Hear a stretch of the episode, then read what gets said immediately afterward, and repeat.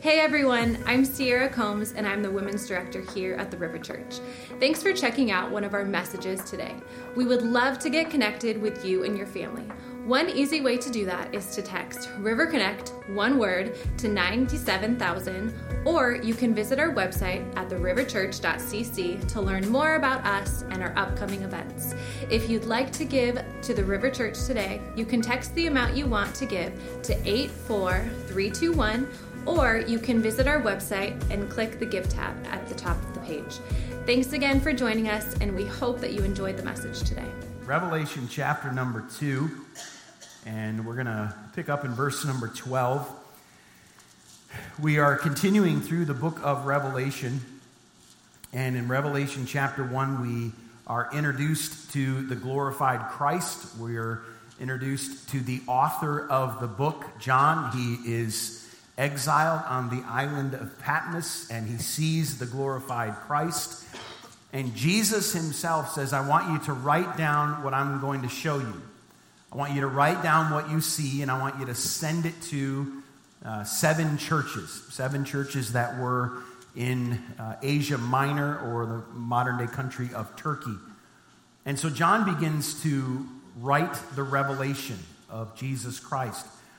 And chapter 2 and 3, which we, we know as chapter 2 and 3, are seven little letters or seven postcards to these seven churches. Uh, they were real churches, they were real groups of believers gathered in seven cities. And the cities kind of formed this little circle, kind of postal route. Uh, the city that we're going to look at today was about 50 miles away from Smyrna and another 50 miles or 100 in total away from Ephesus. So it kind of was this little um, systemic or systematic postal route. But it was a real group of people. Now, each of these seven churches are challenged in a unique way. They are um, encouraged by the Lord in a unique way.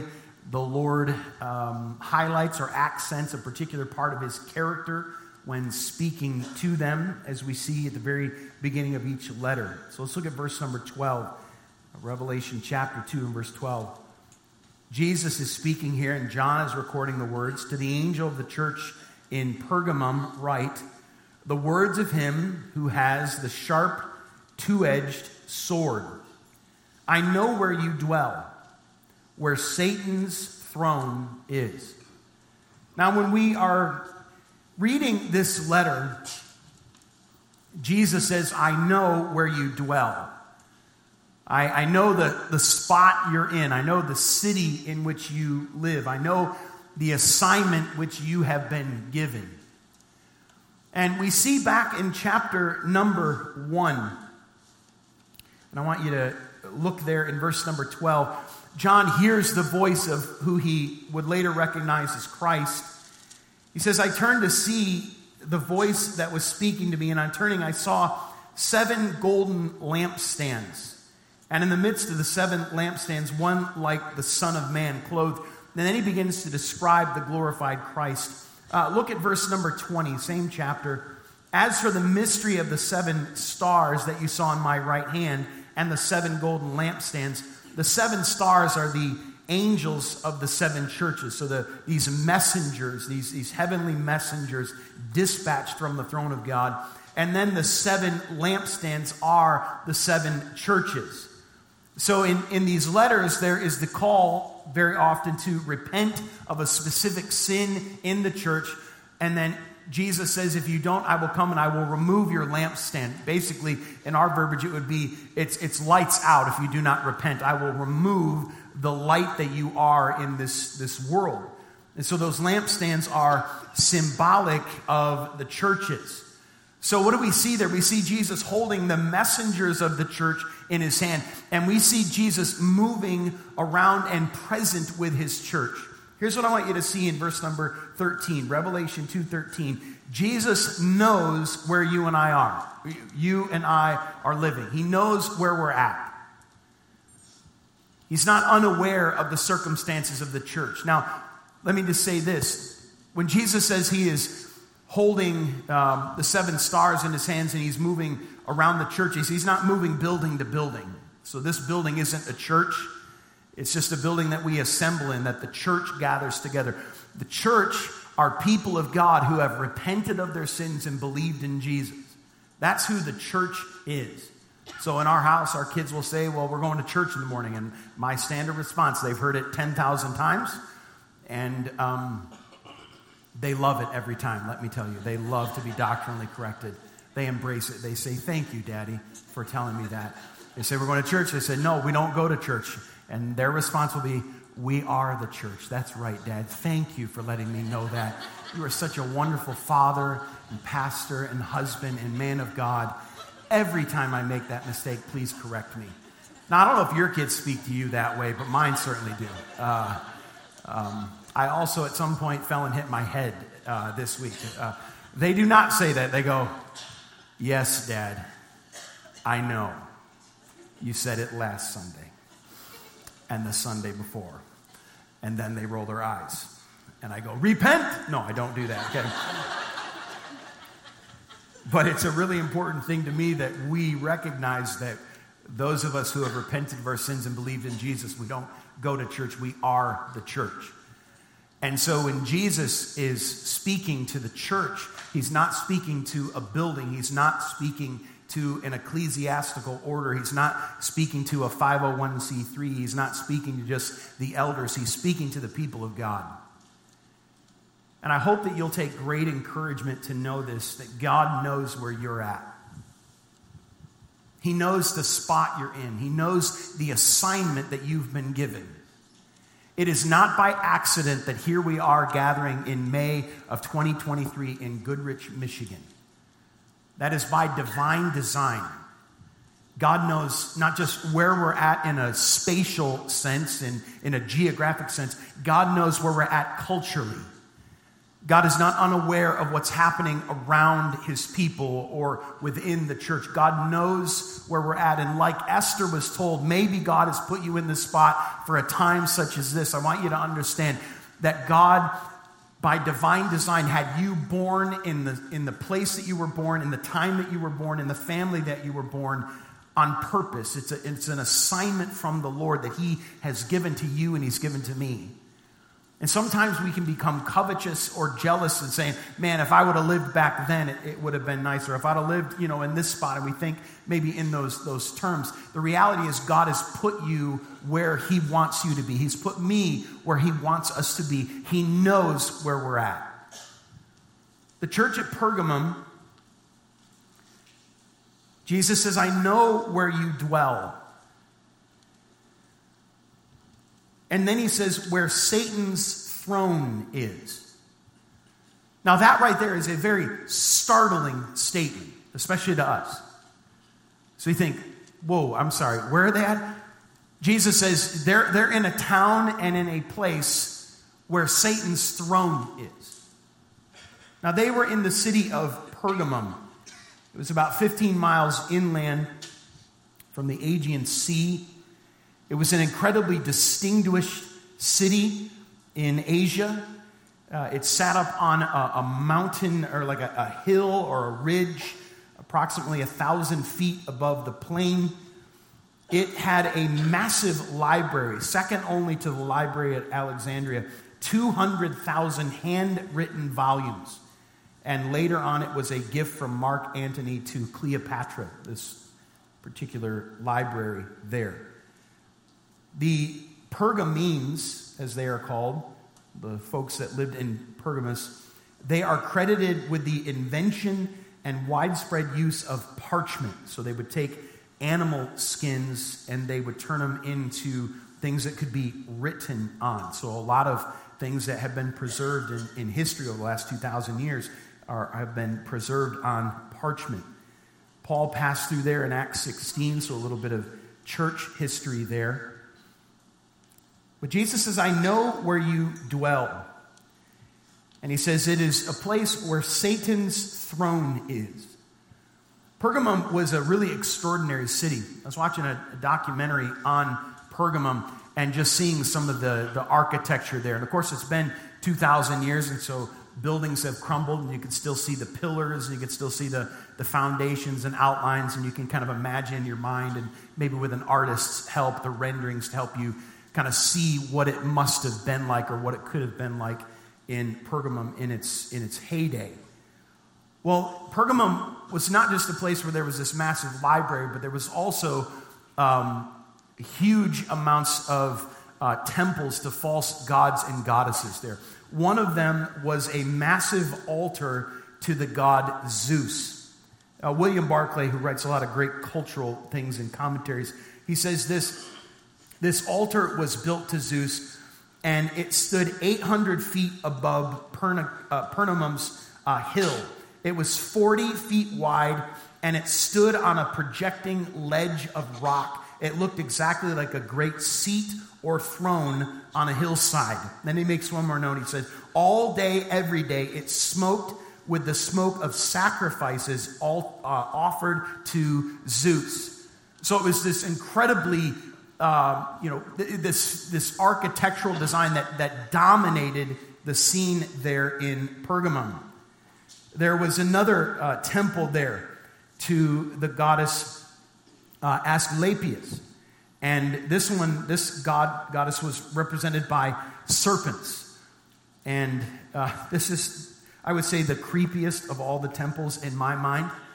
Uh, if you uh, Google a symbol for like uh, medicine, sometimes you'll see snakes wrapped around a pole. Uh, that's where this finds its roots. So people from all over the known Greco Roman world would come to Pergamum to this temple or hospital to be diagnosed or to be cured or to find some sort of healing. And so, what they would do is they would come into the temple, they would be put in some sort of trance, they would all be laid in a big room, and then it would be pitch black, and then they would release snakes into the room. And these snakes would slither over top of people.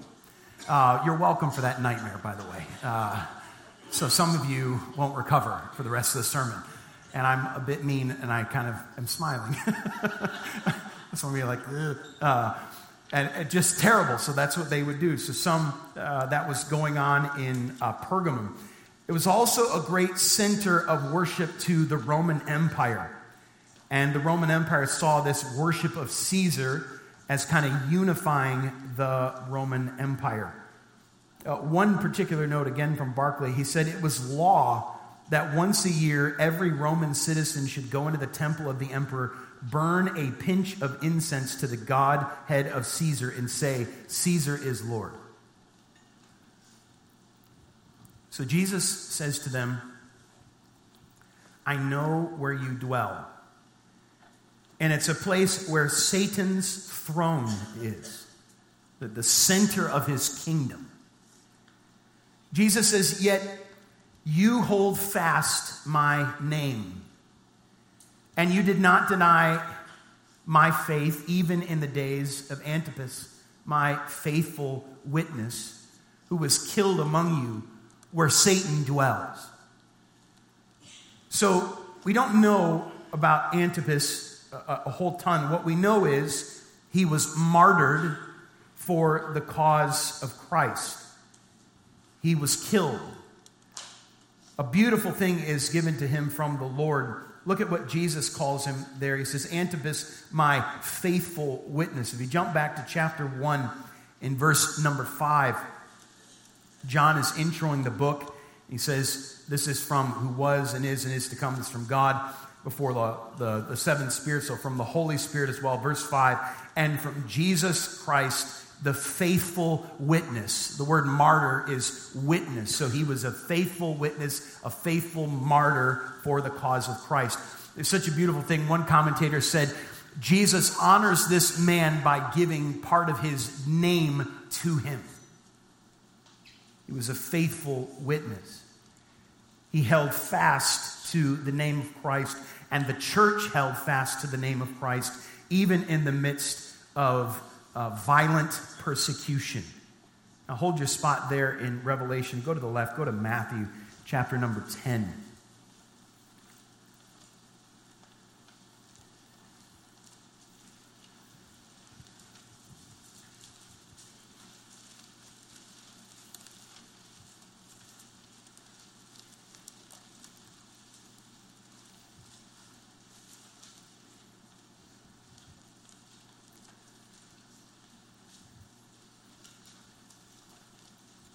So Jesus is telling the apostles, the disciples, that persecution is going to come. You don't need to be afraid. They persecuted me, they're going to persecute you. So don't have any fear of them. But here's the challenge from Christ. Verse 32, so Matthew 10 32. So everyone who acknowledges me before men, I will I also will acknowledge before my Father who is in heaven. But whoever denies me before men, I also will deny before my Father who is in heaven. Look at the very next thing that Jesus says here. Do not think that I have come to bring peace on the earth. Now, Jesus came to bring peace, but, but look at the context of what he's saying here. I have not come to bring peace, but a sword. I have come to set a man against his father, and a daughter against her mother, and a daughter in law against her mother in law. A person's enemies will be those of his own household. Whoever loves father or mother more than me is not worthy of me. Whoever loves son or daughter more than me is not worthy of me. Whoever does not take his cross and follow me is not worthy of me. Whoever finds his life will lose it. Whoever loses his life for my sake will find it.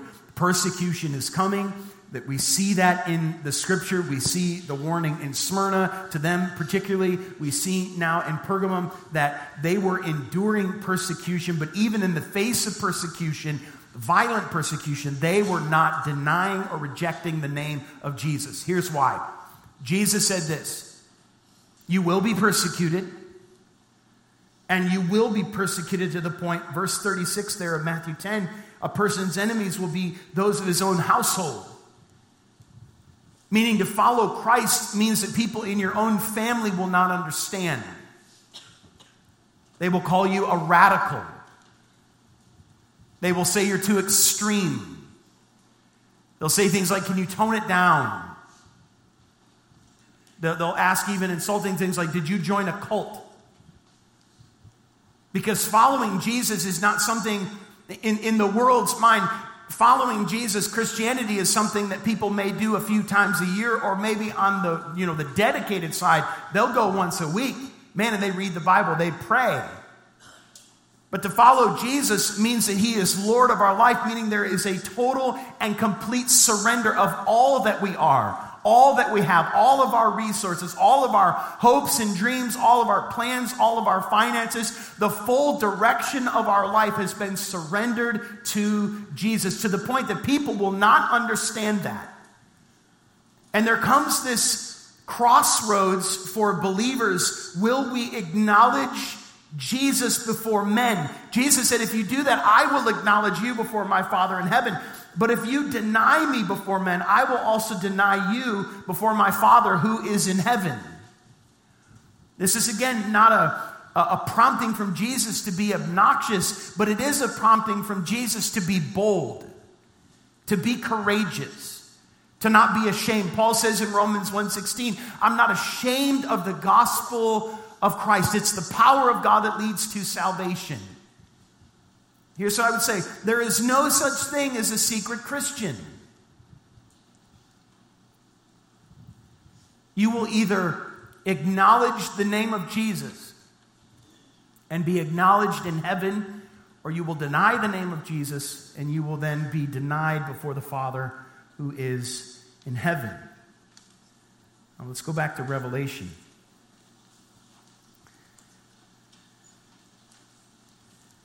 Antipas was killed. There's speculation about him that is interesting, but we, we won't spend time on that today. But he was martyred for the cause of Christ, he was a faithful witness, and he was killed in Pergamum. And Jesus makes note again where Satan dwells. These guys got a tough assignment. These, these, these guys got a Uh, a, a tough job ahead of them. Satan's throne is there. They're surrounded by the emperor cult. They are surrounded by this massive throne like altar to Zeus. You got people traveling from all over the world to come there so that snakes can slide over them. You also have another temple to uh, food and drink and pleasure. So there's all types of sexual morality there. That's what's going on in, in Pergamum. But what does Jesus say to this church? Verse 14. He says, But I have a few things against you. You. Like, this is the thoroughness of God. Like, sometimes we think, like, for me, this is something I struggle with in my life. I struggle with comparative righteousness. Meaning, I know I'm not like Jesus, but I'm better than that guy. Now, that might sound silly to you, but I'd be like, well, I, I, treat my wife better than he treats his wife, or I, I, feel like I'm a better dad than him, or I'm, I'm not going out getting hammered drunk. Oh, okay, so I, am better. I, am better than that. I know I'm not what I'm supposed to be, but I feel okay by comparison to other people. And so sometimes for me, and maybe it's true for you, maybe it's not, maybe I'm just projecting and this has become therapy. Um, but like for me, I look and go, that, that's sometimes how I can, I can justify uh, compromise in my life, or I can justify not addressing sin in my life. But the Lord is super thorough. He taught me this last week. Was it last Sunday?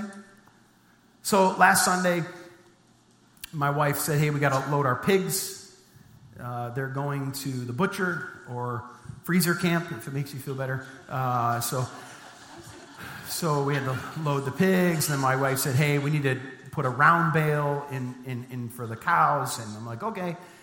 And so I'm like, well, I, will put it on a tractor and we'll go, we'll go push it up in there. So the round bale is about 500 pounds. It's not a gigantic one, but I'm like, we'll roll it up in there and we'll drive it over there and, and push it in there.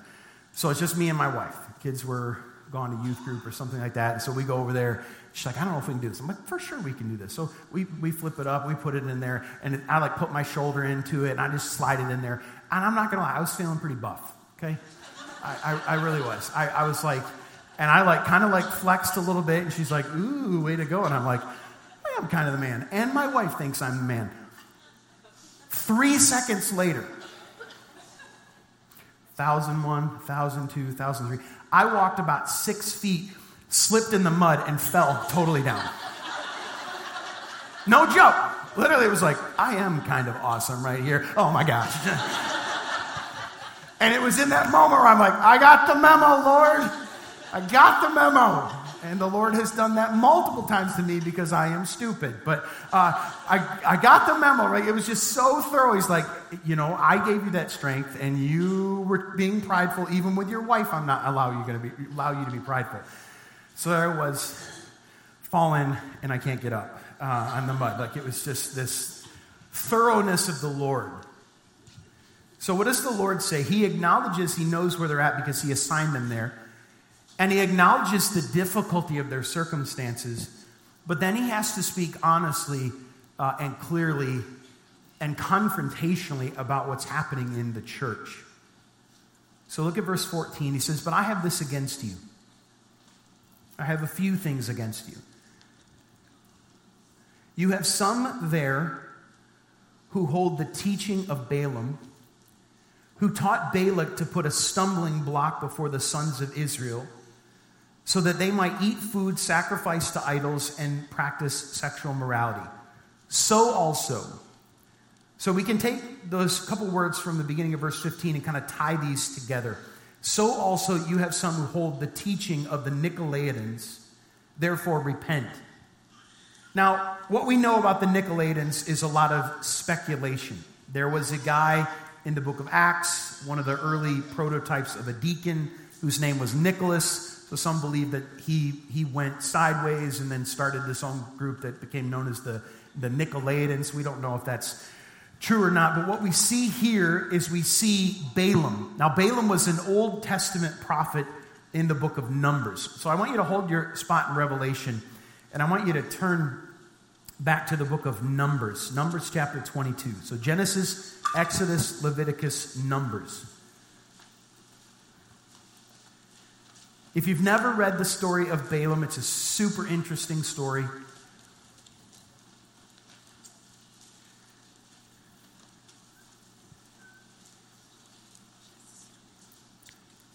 Numbers chapter 22, 23, 24, and into 25. So Balaam was a prophet. I can't go into all this because I don't, I don't want to spend a, a ton of time here. But God spoke to Balaam, and when Balaam spoke, it was, it was God speaking.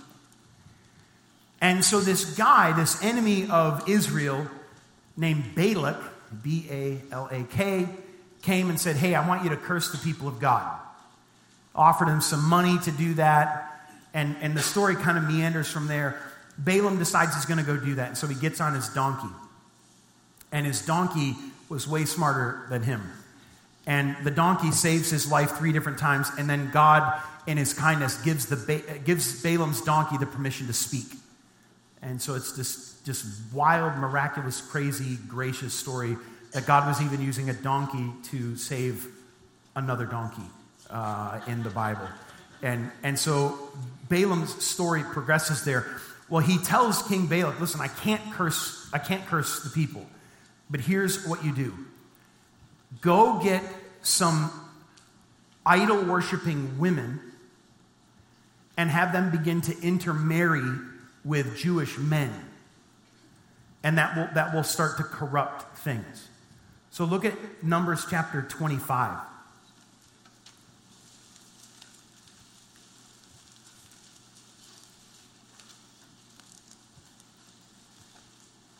So, verse 1 says, The people began to whore after the daughters of Moab. These invited the people to the sacrifices of their gods, and the people ate and bowed down to their gods. So Israel yoked himself to Baal of Peor, and the anger of the Lord was kindled against Israel. The Lord said to Moses, Take all the chiefs of the people and hang them in the sun before the Lord, that the fierce anger of the Lord may turn away from Israel. Moses said to the judges of Israel, Each of you kill those of his men who have yoked themselves with Baal or to Baal of Peor. And behold, one of the people of Israel came and brought a Midianite woman. It goes on from here. Verse 7 Phinehas, the son of Eleazar, son of Aaron the priest, saw it. He rose and left the congregation, took a spear in his hand, and went after the man of Israel into the chamber and pierced both of them, the man of Israel and the woman through her belly. Thus, the plague of the people of Israel was stopped. Nevertheless, look at this. The, the plague comes to an end, not before those who died by the plague were 24,000. How did that all happen? It happened because Balaam was hired to curse the people and couldn't do it. So he says, here's how you can destroy the people. You can start yoking them up, verse 25, yoking them, or, or chapter 25, you can start yoking them up with Moab. And they'll begin to pursue sexual morality, they'll begin to pursue idolatry. Now go back to Revelation chapter number 2. Balaam's mentioned a few times uh, in the New Testament. Balaam becomes the archetype of a prophet for hire. A prophet will say or manipulate for money. In the church at Pergamum, Jesus Christ says, I have a few things against you. Man, and as that letter had to be read for the very first time, I can imagine everyone taking a deep breath right there. Because Jesus says he has a few things against you. Oh boy. You have some there who hold the teaching of Balaam, who taught Balak to put a stumbling block before the sons of Israel. The stumbling block was to marry foreign women, marry women that didn't believe in the one true God, so that they might eat food sacrificed to idols, practice sexual immorality. So also, so they weren't worshiping Baal specifically by name in Pergamum, but the teaching, the, the practices, I suppose, had uh, stayed the same. The names had changed.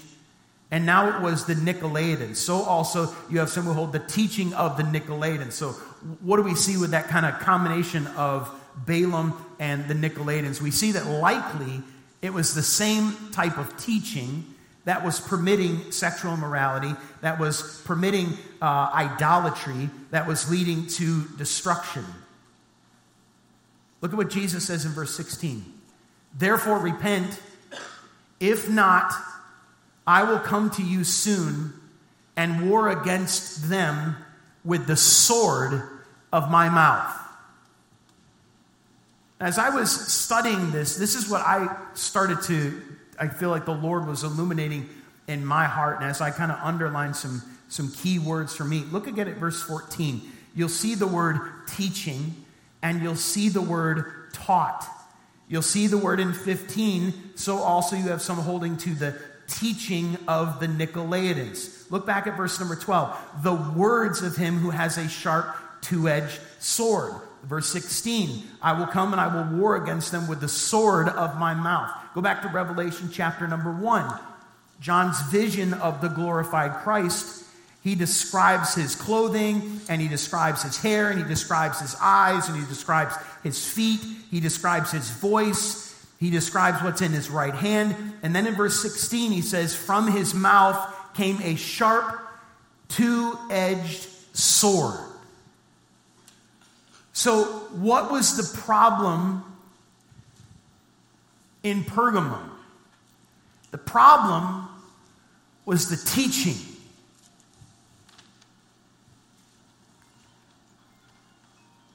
It was what was being taught.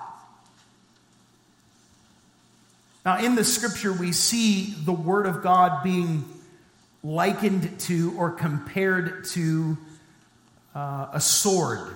You hold your spot in Revelation, go to the left, go to Hebrews chapter number 4.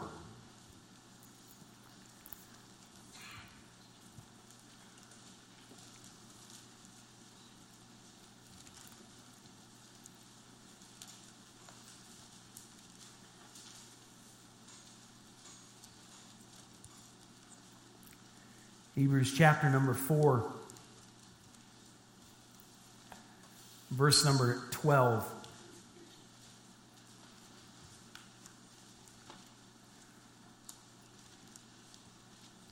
The Bible says, For the word of God is living and active and sharper than any two edged sword, piercing to the division of soul and spirit, of joints and of marrow, discerning the thoughts and intentions of the heart. You can leave Hebrews, go to the left a little more, go to the book of Ephesians, Ephesians chapter 6.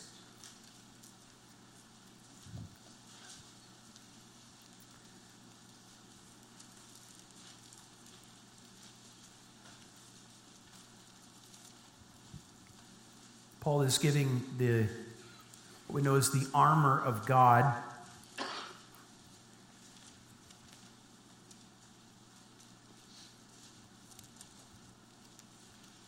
verse 18,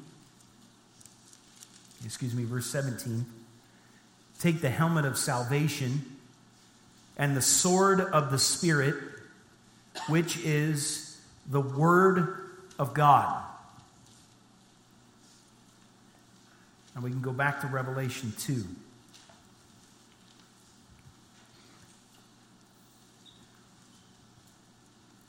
There in the church at Pergamum, they were holding fast to the name of Jesus. They did not deny the name of Jesus. Even in the days where Antipas, faithful servant, faithful martyr, faithful witness of God, was killed, but there were some problems that were corrosive in the church.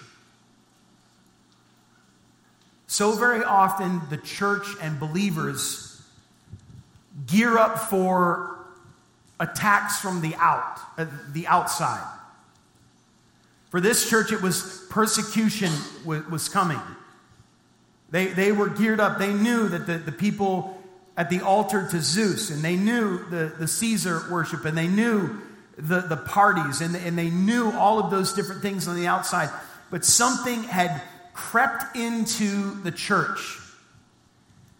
And it, in some ways, sounded, Balaam was a prophet, sounded like he was speaking for God. The Nicolaitans had a, a Christian or authentic ring to them. But what they were doing was they were teaching people and leading people into, verse 14 there of chapter 2, they were leading people back into idolatry, and that was leading people into sexual immorality, all because there was wrong, bad, error filled teaching. So just walk that backwards. What keeps us from sexual immorality? The psalmist said, what, How can a young man keep his way pure? By keeping it according to your word. How, how can we avoid idolatry?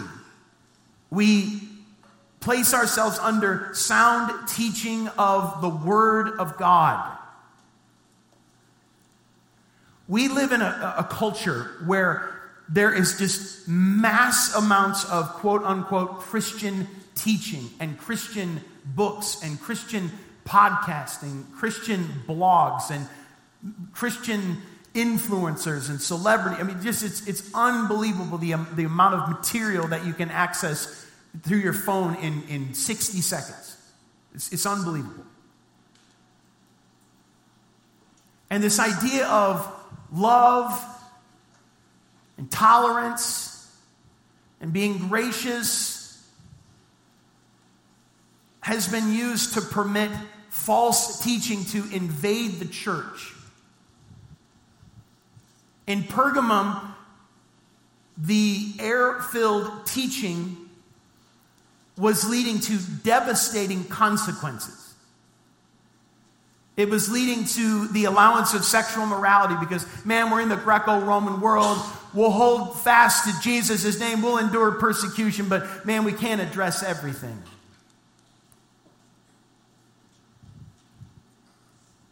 Culture permits it. We don't want to be too extreme. We don't want to offend people. And so the teaching was permitting sexual immorality, and then it was permitting idolatry. When it comes to idolatry, I hope that you don't think the Bible is talking about setting up a statue in your backyard. I, I suppose it includes that. But if you have a, a statue in your backyard that you're planning on sacrificing a goat to this week, there's major problems. And if you don't have that, don't think that you still don't have major problems. What we're talking about with idolatry is the world's philosophy, is the world's way, is what the world lays its life down for, what the world looks to for satisfaction and fulfillment. As believers, we're not looking to the same things to fulfill us that the world does. I mean, so many men sacrifice their lives, their family, their health, their marriages on the altar of quote unquote success, ambition, riches, and just burn it all up. Because they're looking for that to bring them satisfaction, that to bring them fulfillment, that to bring them joy.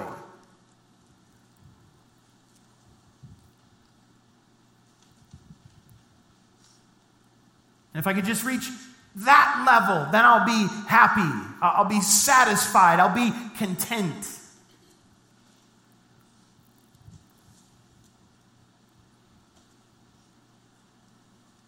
We may not have idols in the backyard that we're going to sacrifice an animal to this week, but people are living idolatrous lives all over the place.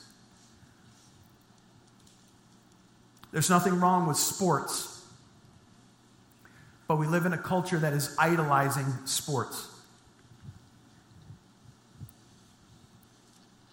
We think that if our sons and daughters can play a sport to a certain level, then that will bring them meaning, that will bring them purpose, that will bring them fulfillment, that will bring them satisfaction.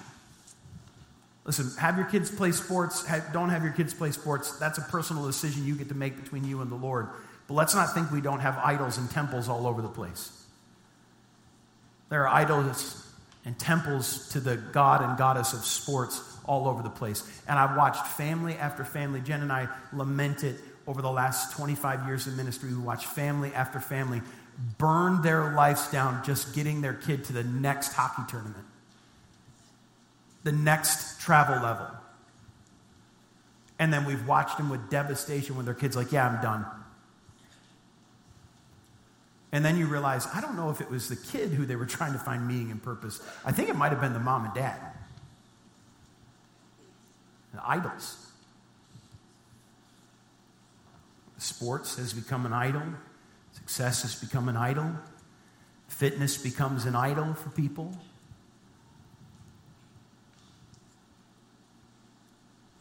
Sex becomes an idol. What keeps us from idolatry? It is the sound teaching of the Word of God. And I think that's what Jesus is saying. Look at verse 12.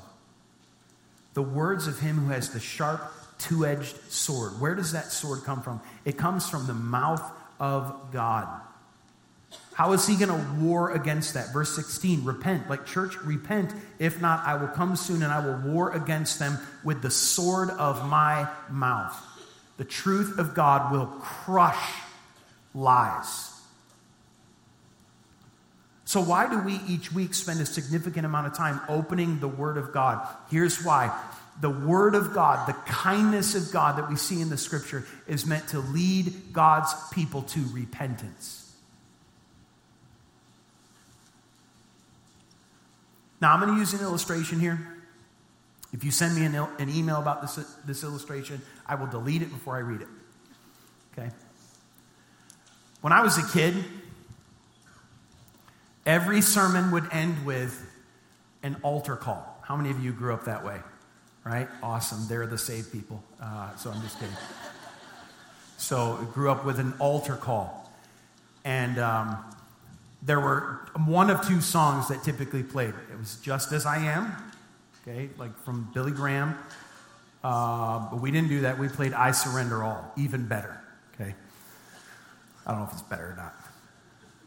I Surrender All. And you knew it was a serious altar call if they said, let's have another verse. And the altar call was an opportunity for people to come and pray come and surrender things to the Lord.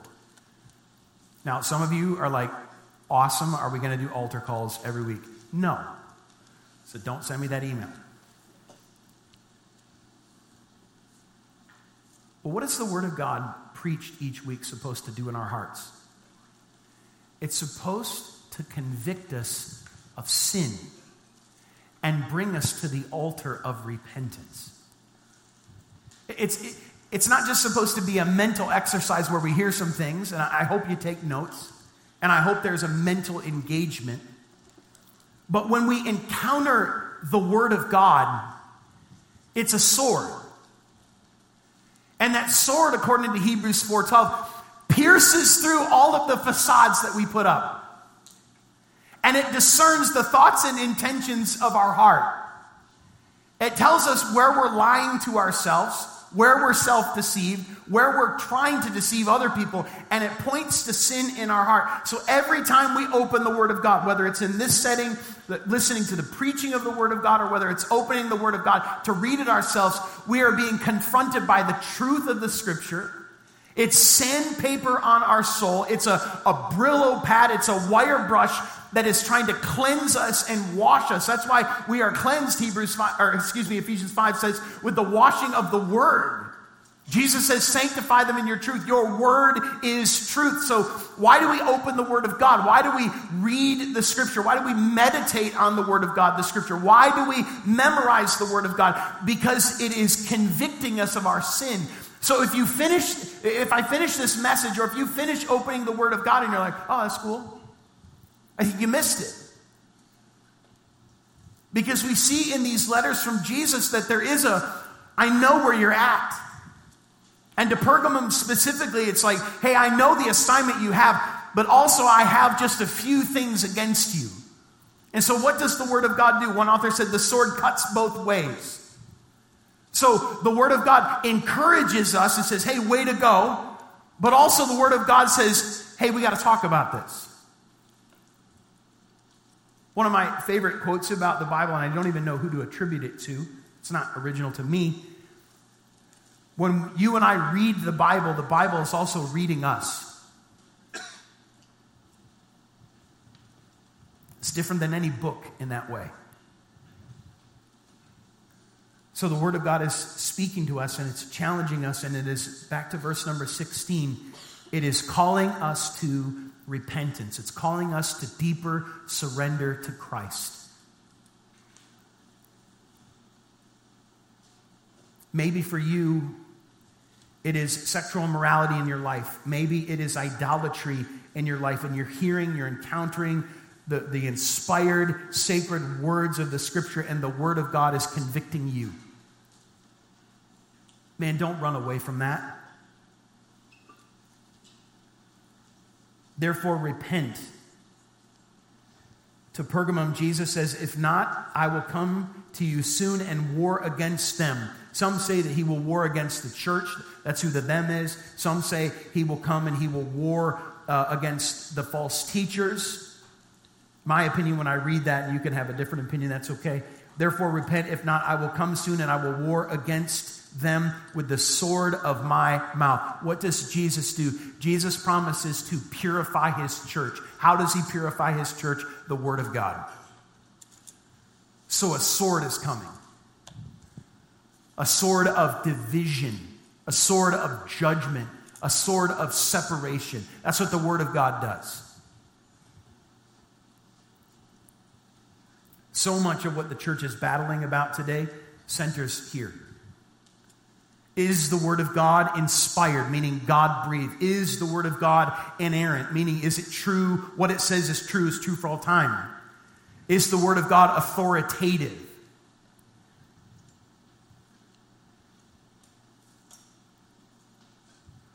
I will say this definitively. We believe that the Word of God is God breathed, it is inspired by God.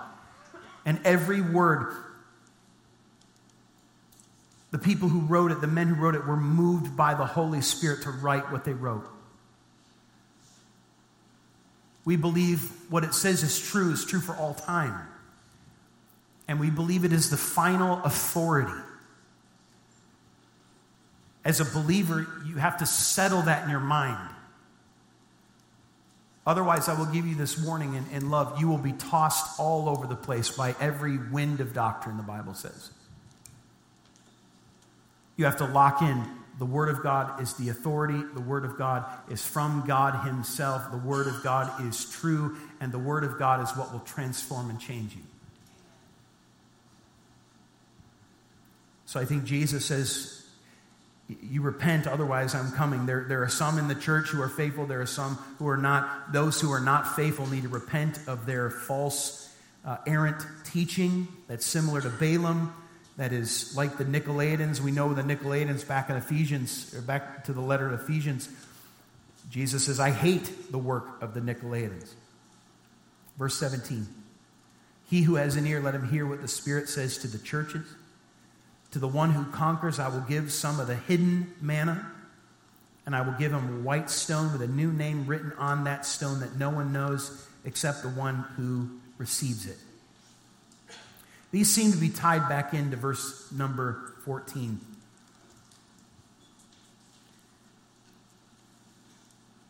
When someone would come to know Christ, they had to decide are they going to follow Jesus or are they going to go back to the idol worshiping? That's what the food sacrifice to idols means. Are they going to go back to that former life? And that would likely eventually mean or be partnered with the practice of sexual morality. Are they going to go back to that? Jesus says, the one who endures, yeah, you don't need the food sacrificed to idols. I will give you the hidden manna. Manna was the food that God had literally fall from the sky every morning to provide food for the children of Israel while they were wandering in the wilderness. They had sinned against God. They were under judgment, and yet God was having food fall from the sky every single day to provide their daily bread. Think about the kindness and the grace of God. Jesus said, The one who endures, the one who is faithful to the end, I will give some of the hidden manna. Who really was the hidden manna? It was the bread of life, it's Christ. So, true satisfaction, true uh, fulfillment.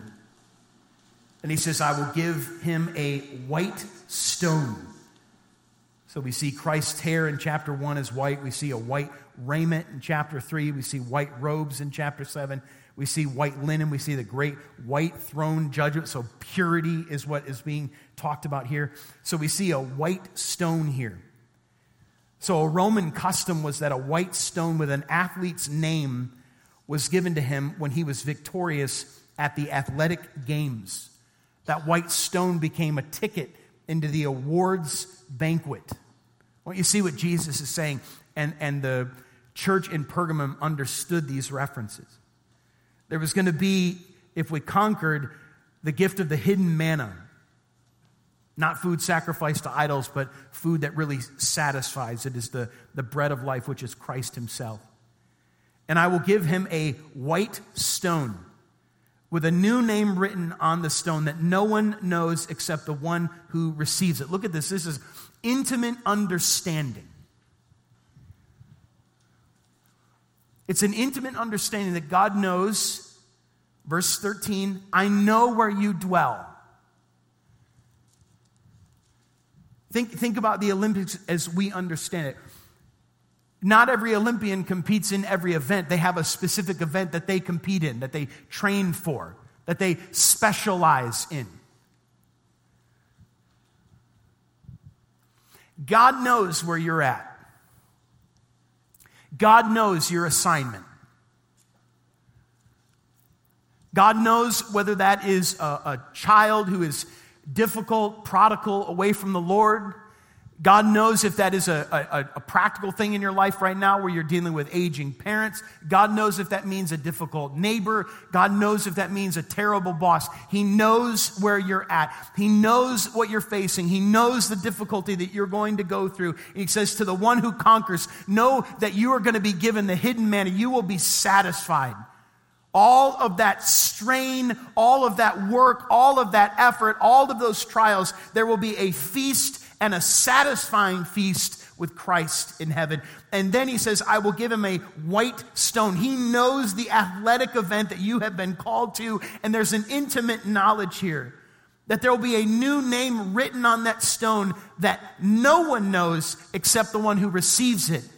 So the things that you endure, the things that I endure, God knows, and one day He will, in the beautiful figuratism His, He will hand you a white stone, and on that white stone is a name that is a beautiful, intimate, private thing that between you and God, you go, Oh, you knew. Oh, you knew the whole time. You, you knew that I was facing that.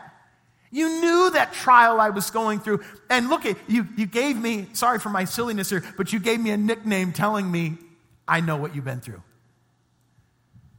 It's this beautiful wink from God that's personal.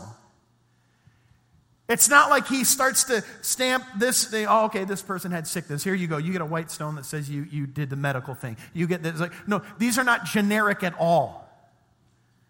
These are personal and individual. And Jesus says, You conquer. There'll be a, a, a hidden manna, there'll be a feast for you. I will give you a white stone. It's a new name written on that stone. No one knows except the one who receives it.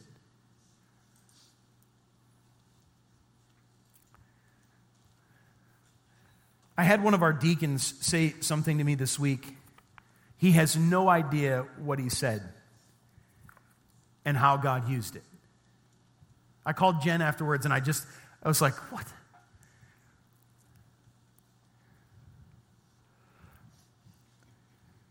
So, doing ministry for the last 20 plus years,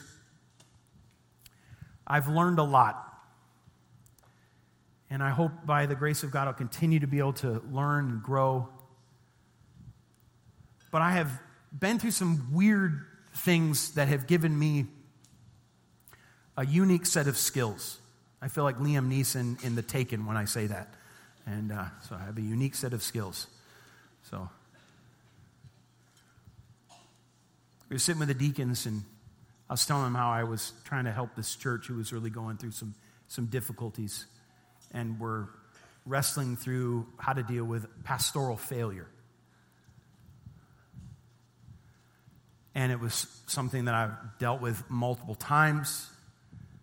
And he looked at me and he said, Do you ever think that's just kind of a, a calling from God on your life. And I'm hesitant to tell you what the first words out of my mouth were, but I just want to be blunt and honest. The, the first words out of my mouth were, I hope not.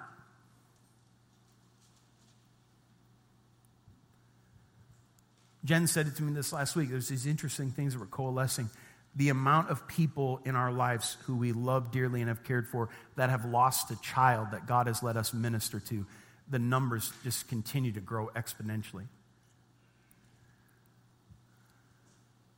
And you think, those are not really areas, God, that I'd like to be gifted in to help people. And then you pause and you go, nope, you know where I dwell. Here's my assignment.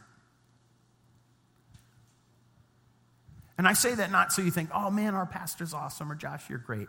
I say those things because sometimes what God assigns us to, we go, no, thank you. I really don't want to do that. Or what God's assigned us to, we quit. We quit. Maybe you are in a marriage that is very challenging. Don't quit. God knows where you're at. Stay in, stay faithful. God knows. And the one who conquers, there'll be a great feast, there'll be a great celebration, and Jesus himself will hand you a white stone, and you'll glance down at that and go, You knew. You knew the whole time. Maybe it's a medical thing that, that's so personal, that's so difficult, you can't even tell people about. But God knows. He knows where you dwell. Maybe it's a family situation where you got a brother, a sister, a mom, or dad, or kid who thinks that you being a Christian is absolutely foolish and stupid and ignorant. God knows that. Stay faithful. He knows where you're at. And there will be a time where God acknowledges that personally to you. Man, that gives me great hope. That gives me great joy. That gives me great peace to know that every part of my story God is writing, and every part of your story God is writing. Sometimes we want to quit. Sometimes we want to hit the eject button. Sometimes we want to bail out. And we look around and we go, man, I feel like Satan's throne is here and Satan is here and this is just terrible. And Jesus says, no, no, no, no. I know where you're at. Stay the course. Stay the course. I'll never leave you. I'll never forsake you. And one day we'll celebrate together. Let's pray.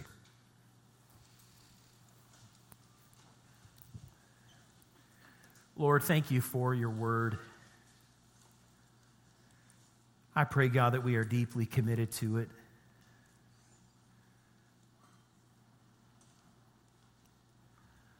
Lord, in my own life, I know that you've been convicting me that I have not been spending enough time in the scripture. God, I repent of that,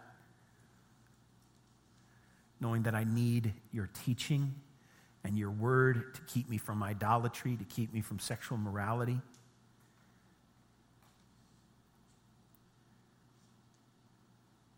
Oh Lord, I pray that you would just work today in our hearts. I pray, God, that you would bring us to repentance. I pray that we'd feel a godly sorrow that leads us to repentance, that leads to life, that there will be no regret there. Oh, we praise you, Lord, for your love and your promises to us. Lord, I think about that white stone that you know. And one day, God, you'll give me a new name that reflects the journey that you have carried me through. What a cool celebration. In Jesus' name.